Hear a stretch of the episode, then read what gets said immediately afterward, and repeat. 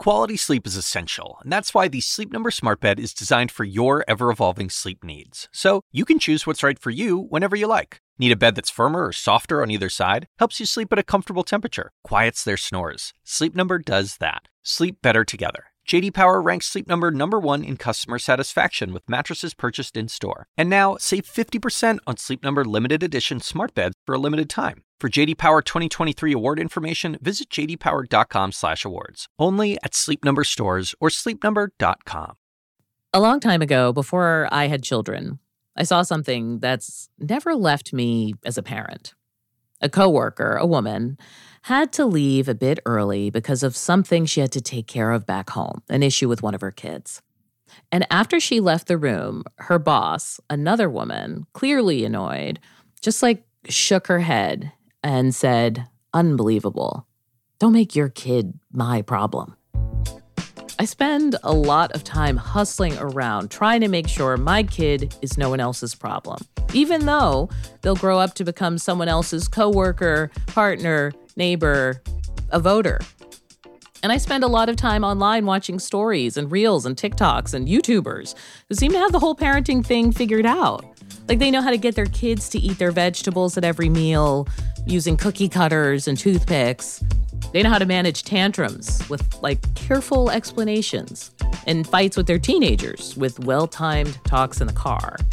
I Googled the word parenting today, and the headlines included Kim Kardashian's tough love parenting as she celebrates daughter Chicago's birthday. Meghan Markle's relaxed parenting style pulls apart from Kate Middleton. Parenting, you know, it's done privately, it's judged publicly. You know, especially coming off of these last few years, it's just made a very stark picture of how much is on us as parents. Without a safety net, without paid leave, one of the only countries without some sort of leave for parents. Um, the pandemic, COVID, we were on our own, you know, teaching our children from home while trying to have a job and a career. And parents are tired. The pressure is just relentless. Today on The Assignment, an exit interview with a longtime parenting editor and columnist, Amy Joyce of The Washington Post. What she's seen and learned from the mommy blogs, parenting fads, and the people raising their kids, who mostly ask, "Am I doing this right?" I'm Audie Cornish.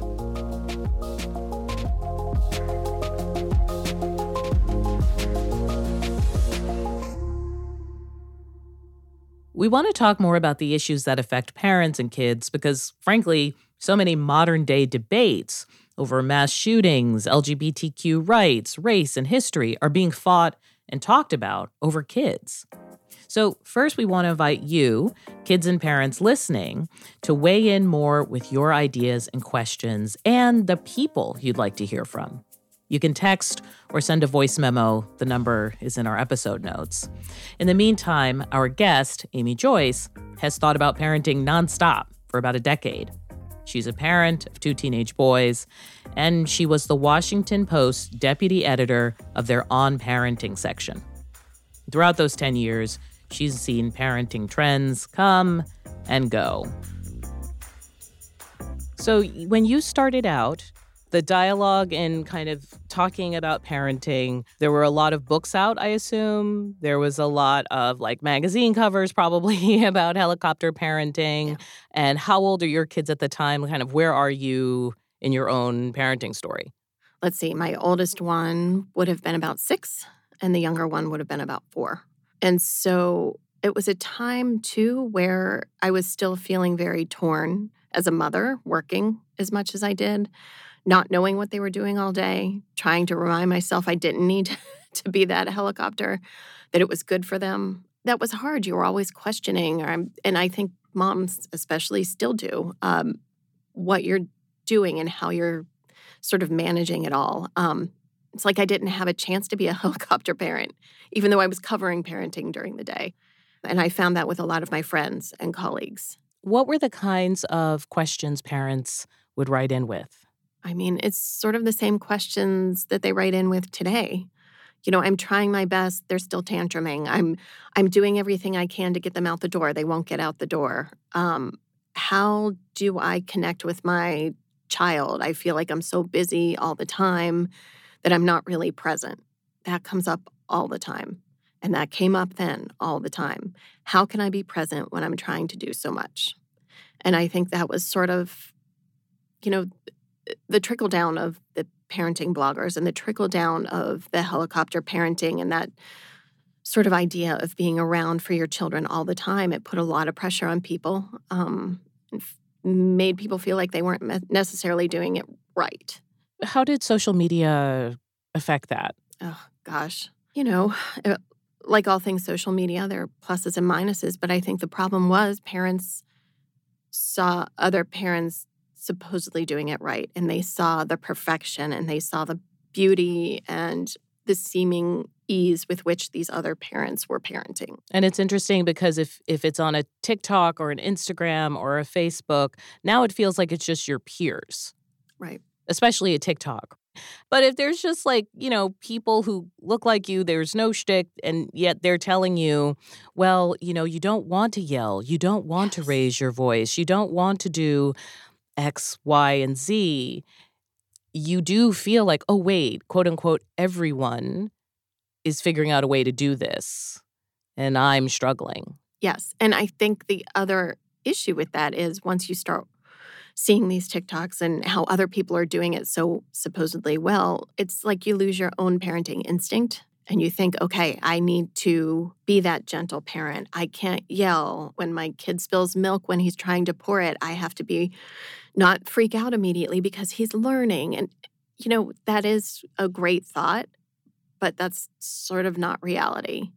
But then as we are watching this on TikTok or Instagram Reels for the older folks in the audience, me, we start to wonder what we're doing wrong. And we think, oh, she's doing it right, or he's got the good advice there. Um, and it just makes it really, really difficult. You start, I think other generations, maybe they felt judged by their parents or their aunts. Now I think it's easy to feel judged, you know, while you're staring at your phone. Oh, interesting. Say more about that. I just feel like, and I do it myself, I'm I'm following a ton of parenting influencers, and I'm I'm reading a lot of, you know, parenting advice from the experts and whatnot, and they are, so sometimes it makes so much sense. But in practice— Wait, even now with your teenagers you're doing this? Oh, yeah. Wait, There's... even now as you exited the job of parenting columnist, you're up on TikTok? Clicking, get the algorithm is giving you advice on raising teens.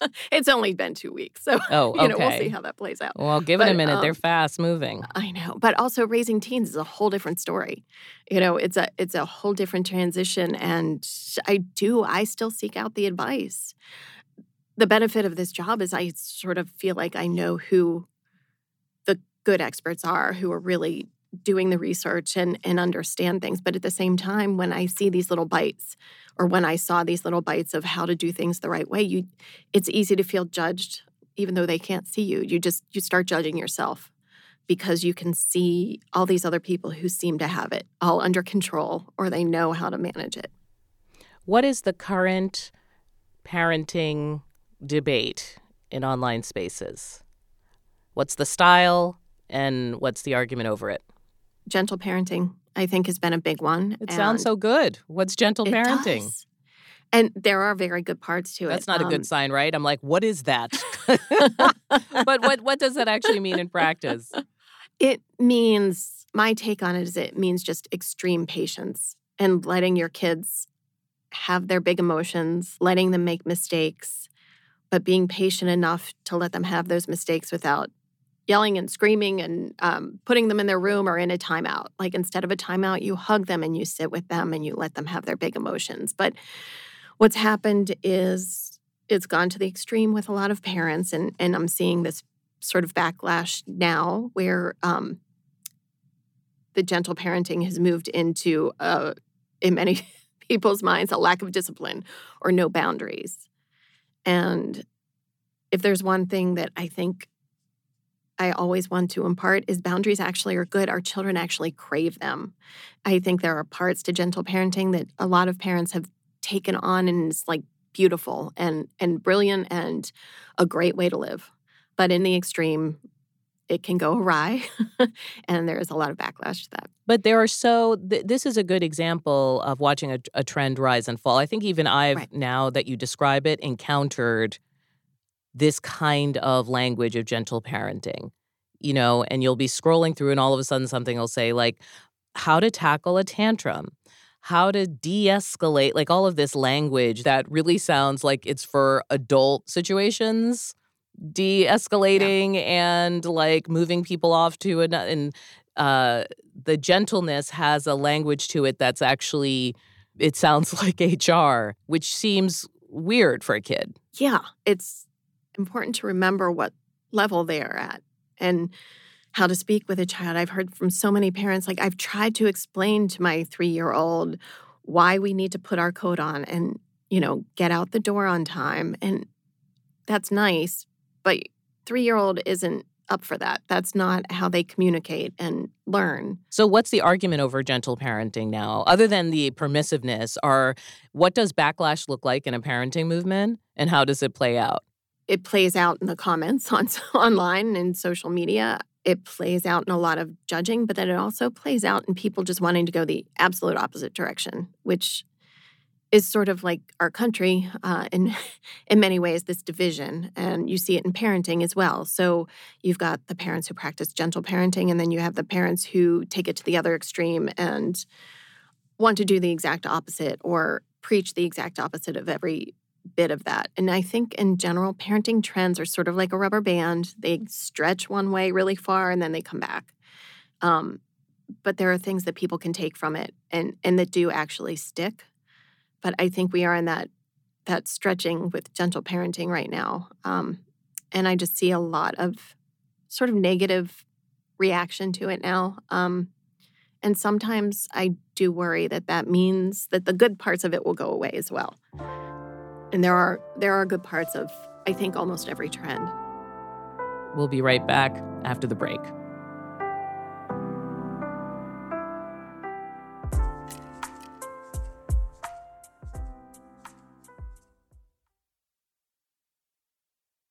This podcast is supported by Sleep Number.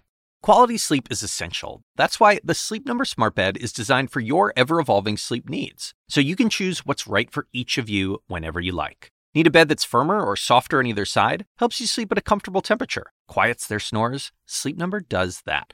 Only Sleep Number smart beds let you each choose your ideal comfort and support. Your Sleep Number setting. Sleep Number smart beds learn how you sleep and provide personalized insights to help you sleep better. All Sleep Number smart beds feature cooling, pressure-relieving comfort layers for soothing sleep throughout the night. Temperature-balancing bedding is designed to move heat and moisture away when you're hot. When you're cool, they hold their energy to help warm you. Sleep better together. J D. Power ranks Sleep Number number one in customer satisfaction with mattresses purchased in-store. And now, save fifty percent on Sleep Number limited edition smart beds for a limited time. For J D. Power twenty twenty-three award information, visit j d power dot com slash awards. Only at Sleep Number stores or sleep number dot com. Apollo, the, the god of music, was also the god of medicine, right? So there, there's been a long time link between music and, and sound and health. That is my favorite fact of the month. Apollo, the god of music, was also the god of medicine. I'm Meghna Chakrabarti. Let's explore the world we're living in every weekday with On Point from W B U R, Boston's N P R. Find and follow On Point wherever you get your podcasts. This is The Assignment. I'm Audie Cornish, and I'm talking with Amy Joyce. She just concluded her decade-long stint as a writer and editor of The Washington Post column on parenting. What is the nascent parenting movement you're seeing develop now? A lot of hands-off. Full free range, or like, what does that mean? I, some people call it sloth parenting. Oh, wait, what? I have not heard this. No. Sloth parenting. So, you know, you're slow, you let your kids sort of do what they want to do and and and see what happens. But that also has its benefits because a lot of kids, people argue, are not sort of learning adversity or how to deal with adversity because their parents have been so gentle with them or allowing them to have their big feelings. And so I think a lot of parents now are sort of answering that by letting go a little bit and not hovering and not you know, if making it say, oh, well, you have to do your own laundry or you can make your own breakfast. So it's sort of going back in that direction instead of the more coddling kind of parenting. The idea of independence has many more meanings now than when you and I might have walked down the street as kids by ourselves to find another friend. So much. Someone on the phone can meet a friend in another country when they're ten or fourteen.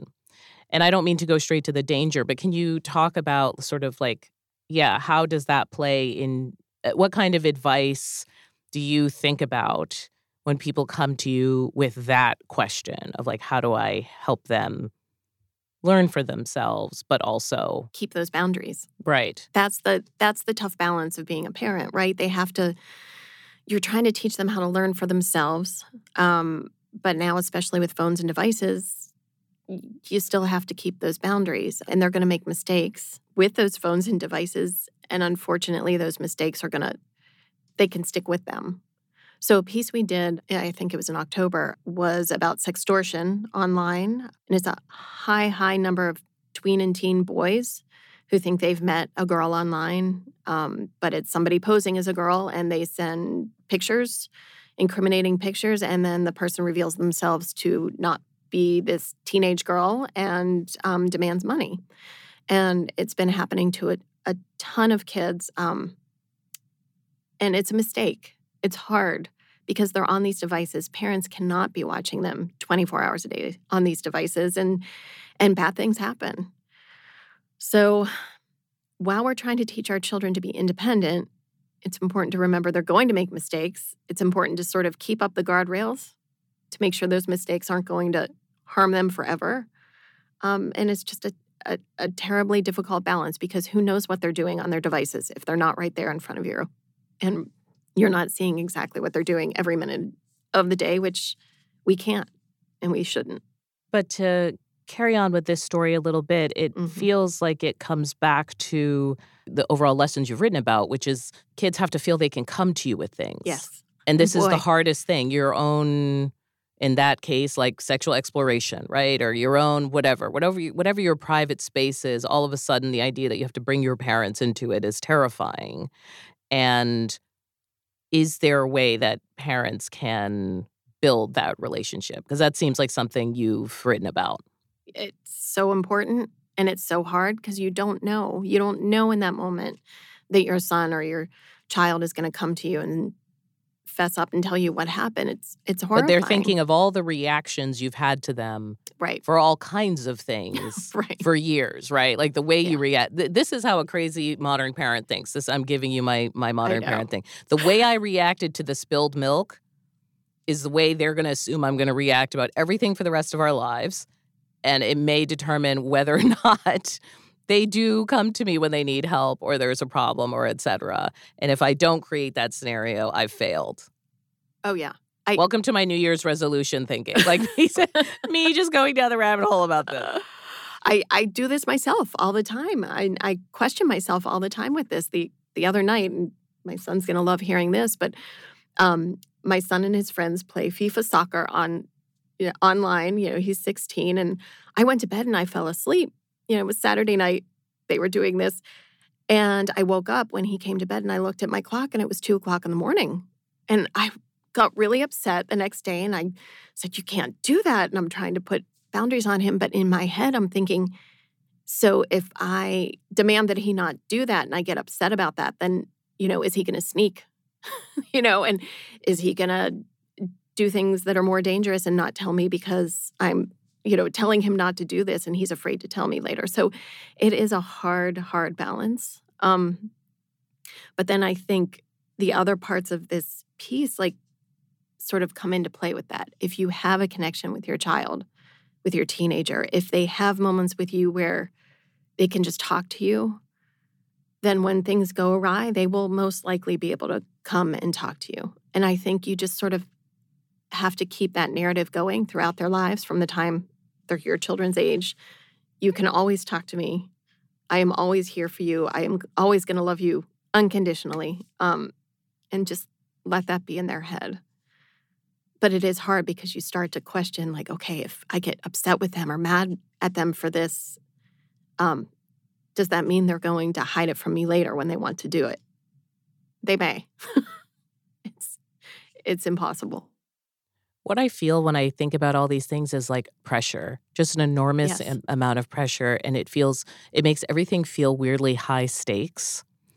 Um, everything. Yeah. And where they go to school, how you talk to them, their friends, their social media use. Uh, it a lot of it starts, it just feels like this never-ending pressure. And in a culture where people aren't that interested in supporting parents, if that makes sense. Absolutely. Like childcare is very expensive. Yep. It feels like it, a very weird moment where we had a taste of this hybrid life post-pandemic, and we've come out of it. And culturally, we're all trying to figure out together, what does work-life balance mean? And in this case, you and I talking, what does it mean for families? You know, especially coming off of these last few years, it's just made a very stark picture of how much is on us as parents. Without a safety net, without paid leave, one of the only countries without some sort of leave for parents. Um, the pandemic, COVID, we were on our own, you know, teaching our children from home while trying to have a job and a career. And parents are tired. The pressure is just relentless. At the same time, it's important to remember if you're trying and if you love your kid, they're probably going to be okay.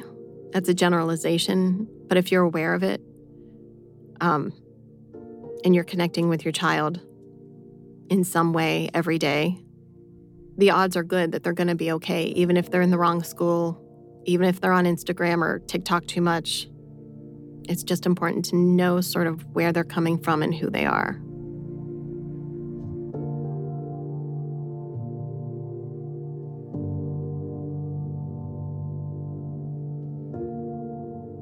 That's Amy Joyce. She's the outgoing editor for On Parenting. That's the newspaper parenting vertical at The Washington Post. And that's it for this episode for The Assignment. Of course, we always want to know what's on your mind. We'd love to get your feedback on our shows. And the number to call is two oh two, eight five four, eight eight oh two. The Assignment is a production of C N N Audio. This episode was produced by Lori Gallaretta. Our senior producer is Matt Martinez, and our engineer is Michael Hammond. Dan DeZula is our technical director, and Steve Lichtai is the executive producer of C N N Audio. We got support from Haley Thomas, Alex Manisseri, Robert Mathers, John Dianora, Lenny Steinhardt, Jameis Andrus, Nicole Pesseru, and Lisa Namorow. Special thanks, as always, to Katie Hinman. I'm Audie Cornish. Thank you for listening.